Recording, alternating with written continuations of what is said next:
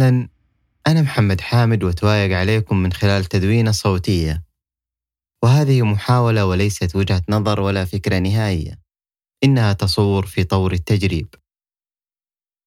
هذه الحلقة بعنوان أنت تشوفك. بداية فإنه منصف أن كل الذين لا نعجبهم لا يعجبوننا أصلا.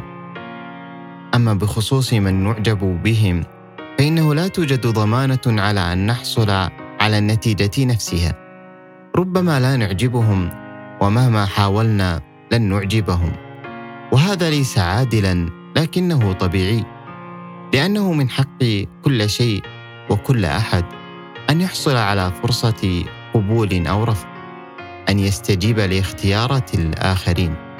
ولكن قبل أن نحصل على إعجاب غيرنا أو يحصل غيرنا على إعجابنا وقبل الخوض في قبول ورفض من نختارهم أو من نصير ضمن خياراتهم فإن إعجابنا بأنفسنا وقبولنا لنا ومحبتنا لذواتنا تسبق كل أحد. وعندما يكون الأمر بيننا وبيننا فإنه يبدو وكأننا نتحدث عن أعداء بينهم في أفضل الأحوال معاهدة سلام. أو كأننا نحاول وصف شخص صادفناه في لحظة خاطفة ولم نميز ملامحه بدقة. أو كأننا مرغمون على التعايش مع شخص لا نحبه ولكننا لا نملك غيره. أو كأننا نهرب منه إلى كل أحد حتى لا نكون معه. في الحقيقة يبدو مؤذيا ملاحظة أننا نبحث في اختبارات تحليل الشخصية والأبراج وتصورات الناس لمساعدتنا في التعرف علينا. وننتظر أن يملك أحدهم القدرة على الغوص في أعماقنا ويتكفل بنقل صورة لنا عنا. ونحب الذين يملكون القدرة على خداعنا بأن يزوروا حقيقتنا ويمتدحوا أشياء نعرف ويعرفون أنها ليست فينا. ولكن نقول ما دام يرى ذلك غيرنا فإنه بالتأكيد موجود في داخلنا. لأننا وعلى الرغم من أننا نعيش معنا طيلة الوقت إنما نسمح بأن نتنازل عن هذه العلاقة الطويلة في مقابل أن يحكم علينا أي أحد بسبب موقف أو تقاطعات في أوقات محدودة. ونضع اعتبارات وأولوية للأفكار ووجهة نظر أي أحد بخصوصنا.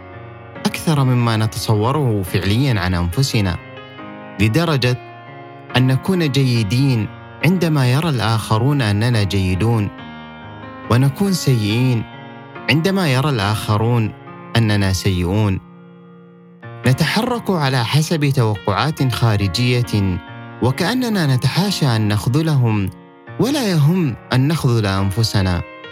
ومع وجود فلاتر ومنصات ونوافذ وأدوات تساعد على التزييف فإننا تدريجيا نصير شبيهين بما صنعناه ويحدده العالم ولا نشبهنا. ولوقت طويل ساهمنا في تعطيل عيننا الداخلية التي نبصر بها حقيقتنا وجوهرنا. انجرفنا بقدر كبير من الكسل إلى التنبه لأنفسنا وما توقفنا عن التصريح بصداقتنا لكل أحد وكراهيتنا لنا. حتى أننا وأقولها بمرارة وصلنا إلى أننا لا نعجبنا ولا نرغب فينا. ثم يثير فينا الغرابة أنه لا أحد مستعد لأن يختارنا. ومثل ما يحز في خاطر الواحد منا أن يرى في شخص أشياء جميلة لا يراها الشخص نفسه أو يكون واضحا الجزء البغيض في أحدهم ويواصل نكران الأمر. فإننا نرتكب جريمة في حق أنفسنا مع وجودنا معنا بأن نستمر في معرفة كل أحد أكثر مما نعرفنا. أنا أجلس مع نفسي أراجع تصرفاتي ومواقفي أتأكد من صلابة مبادئي أطالع في المرآة أراقب من مسافة بعيدة كيف أبدو وكيف أتصرف. أعترف بالمزايا والعيوب فيني نقاط قوتي وضعفي لأنني لا أريد أن يكون أي أحد في العالم أقرب لنفسي مني. لا أسمح أن يعرفني غيري أكثر مما عرفني وأحب أن يحظى الجميع بفرصة تقديم ذواتهم. العيش في وهج حقيقتهم أن يحصدوا ثمر فرادتهم بأن يكونوا أنفسهم وقبل العالم أن يكونوا أول وأكثر شخص يعجب ويتباهى بهم. هذا محمد حامد وهذا بودكاست أتوايا. كونوا طيبين.